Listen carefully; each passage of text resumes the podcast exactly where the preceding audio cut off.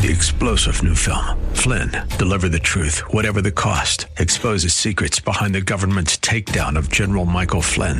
Flynn knew what the intel world had been up to. He ordered the first audit of the use of contractors. This set off alarm bells. He told the truth. He was the most dangerous person for Donald Trump to hire. They had to get rid of Flynn.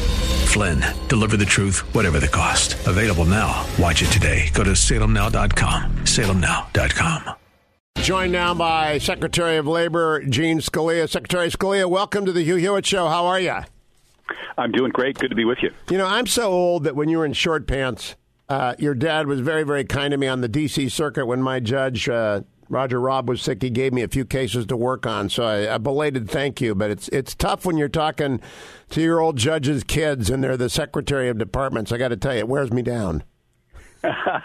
I hear you. Although you know, you and I were both in the Reagan administration, so there you go. Okay, so we're the same age. It's just, it, nevertheless, it's it's it's just uh, it's great to talk to him. Hey, uh, Secretary, I'm going to ask you about a very obscure thing, but it's so important that I'm going to ask you to explain to people why it's so important, and then tell them why it matters what you did.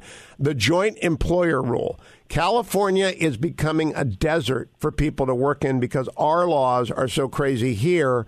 But what is the U.S. Department of Labor doing to at least make it possible for franchisors to keep their workforce in the field, not burdened by crazy regulation?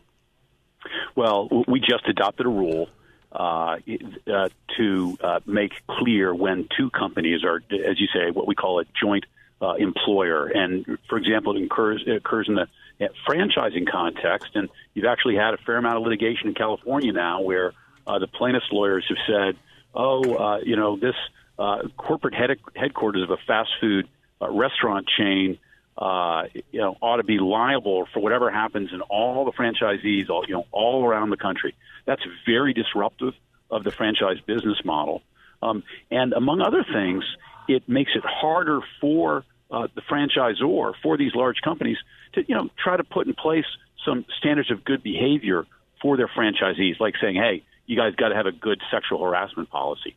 So our rule uh, clarifies this area and um, it, it, uh, puts forward a very simple uh, four-part test uh, that uh, companies can uh, apply to see if they are the joint employer, and therefore they've got responsibility for wage hour obligations. And, and, it should also reduce litigation brought against deep pockets in circumstances where that's unwarranted. It reverses a very aggressive approach that uh, the Obama administration had taken this area, which is in fact similar to what you're seeing in California. Now, uh, Secretary Scalia, this is one of the reasons that people do not understand. We have 3.5 percent unemployment. So I'd like to expand, have you expand on why 3.5 percent unemployment is so stunning. And I, I say this almost every day. Not in my lifetime. I'm 63 years old. Not in my lifetime have we been at 3.5 percent unemployment, and it's not going up. And that means we have a full employment economy and I think it's because of the regulatory burden that you and others have been working so assiduously to reduce. Uh, absolutely agree. Uh, Acting Chief of Staff Mick Mulvaney and I have a piece today in the Wall Street Journal talking about this, talking about the joint employer rule, and talking about how it's just uh, the latest example of deregulatory steps this president has taken to uh, you know, free up the economy, uh, create jobs, and let me give you some perspective on that uh, 3.5% number. You don't need it, but I think a lot of people do. Um, you go back to the summer of 2016, the Congressional Budget Office said that today they estimated we'd have 4.9% unemployment. Well, we're at 3.5, which is a 50 year wow. low.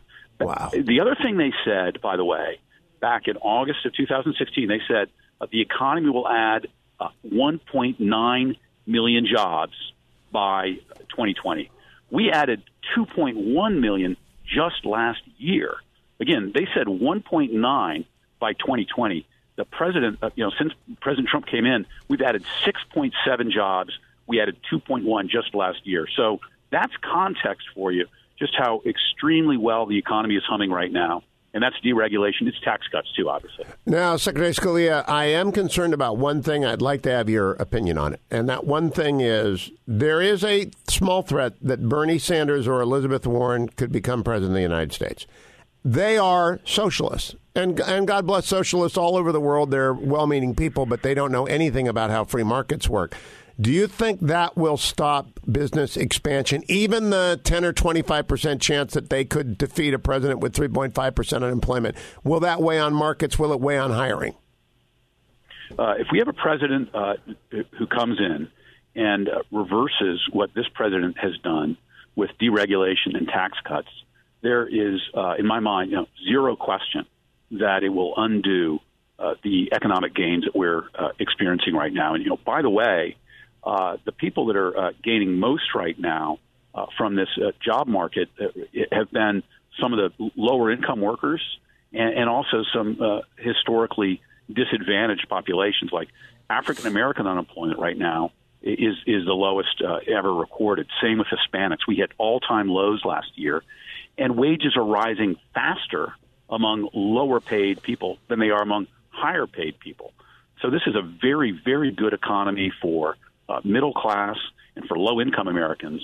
And it comes about from uh, these deregulatory, detaxing policies, the opposite of what some people are out there saying we should be doing. I'm talking with Secretary of Labor Eugene Scalia about this incredible economy that we have. Now, Secretary Scalia, there is a class of people who have not benefited. They are the opioid addicted. They are the lost and the least. They are the subject of Nick Kristof and Sheryl WuDunn's new book, Tightrope. They are. They need the low wage jobs with very few barriers to entry to exist. Do those jobs show in your statistics to be thriving? I, you know, when I'm in Northern Virginia, where I live, and I think you do as well, at least your family has for many years, you can't walk down the street without seeing help wanted signs. Everyone can get a job who can work, but that's Northern Virginia, Amazon effect, etc. What about in the rest of the country? Are entry level jobs for low skill, low wage workers, do they exist in the numbers that we need?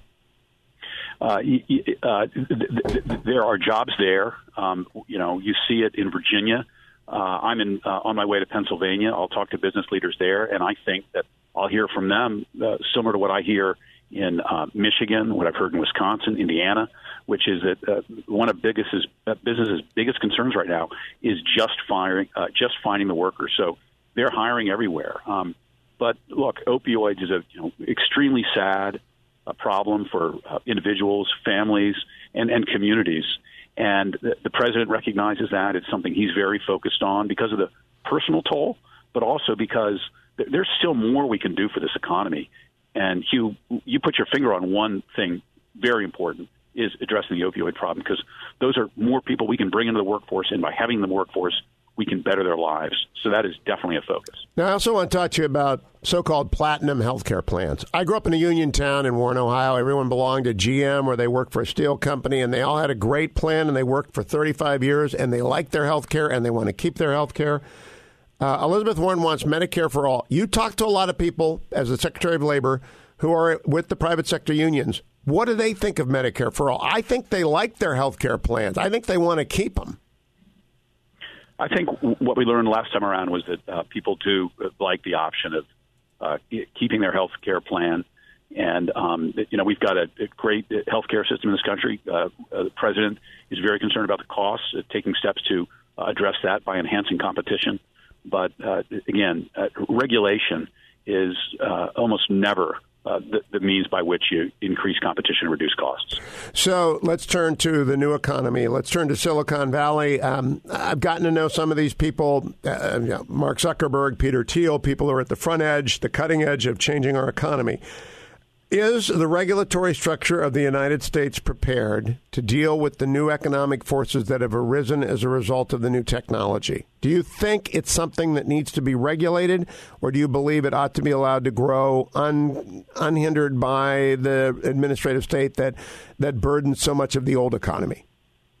I think we need to take a careful look at it, Hugh. Uh, it, it is uh, a very robust, promising, valuable part of our economy. Uh, but whenever we have a really you know powerful new sector, it, it makes sense to take a look and ask whether uh, there might be new responsibilities uh, for the government that can be uh, introduced in a measured way. So I don't want to try to lay out a policy prescription with you right now. Um, but look, you know, that's an exciting economy we have. But we also want to make sure that uh, people's individual rights and interests are uh, being uh, respected uh, to the full extent. All right. Last question has to do with the uh, the, the migration of people from the north to the south. It's very, very pronounced in the new census data that we've seen, the preliminary estimates of where the House of Representatives are going to go. A lot of it is driven, I believe, by uh, governments like California's, which have regulated their economies to near death, and they do not understand what they are doing. Are you engaging with state officials to try and explain to them why they need to deregulate their economy, not up-regulate it like California is doing? Um, I am. Uh, the president is, and the vice president is leading a task force on this. I uh, was in a meeting with um, uh, a number of governors back in December that the uh, president and vice president con- uh, convened to talk about just this thing. You know, we've got this uh, terrific nationwide economy brought about in part through deregulation. Uh, there's only so much that can be done at the federal level. Let's take some of these uh, good and important ideas and, and see what we can do at the state level. And we've got a lot of governors who are doing that. One example is occupational licensing, which is a real burden, for example, on the spouses of people in the military. That the spouse who's in the military moves to a different state, and and then the spouse who's not in the military has a hard time working because they don't have an occupational license. That's an area ripe for reform. We've got some states tackling it, and and they're also taking efforts like the president's two for one requirement, right? For every uh, new regulation, there got to be two deregulations. States are looking at changes like that too, and the president and the vice president are leading that charge. Okay, I lied. Quick question in here. Uh, there is no worse occupational licensing than in the teaching profession. It is crazy to me that an officer of the United States military cannot walk into any classroom in America and start teaching history, math, whatever they are good at. I know them. I know this group. Is there any effort? Can you preempt um, teaching certification in a way that will empower those officers uh, and veterans to enter into classrooms? Well, uh, you know, look, that's something that uh, Secretary uh, DeVos over at the Education Department has uh, primary responsibility for, but uh, we, we do need to look at teaching as well as other areas to see whether there are times where we've got licenses there that, again, you've got somebody coming out of the military or somebody who was qualified to teach in one state. Uh, do we really need to make them run all the traps that a brand new person, uh, right out of college would have to run? to get a teaching certificate. So it definitely needs a look. Uh, Secretary Scalia, keep coming back. I love the regulatory stuff. I'll I'll do deep dives with you all day. I'll send people over to the Wall Street Journal, and I think Americans care. How do we keep what we've got, which is the best economy of my lifetime and yours? Uh, Secretary Gene Scalia, the Department of Labor. Thank you.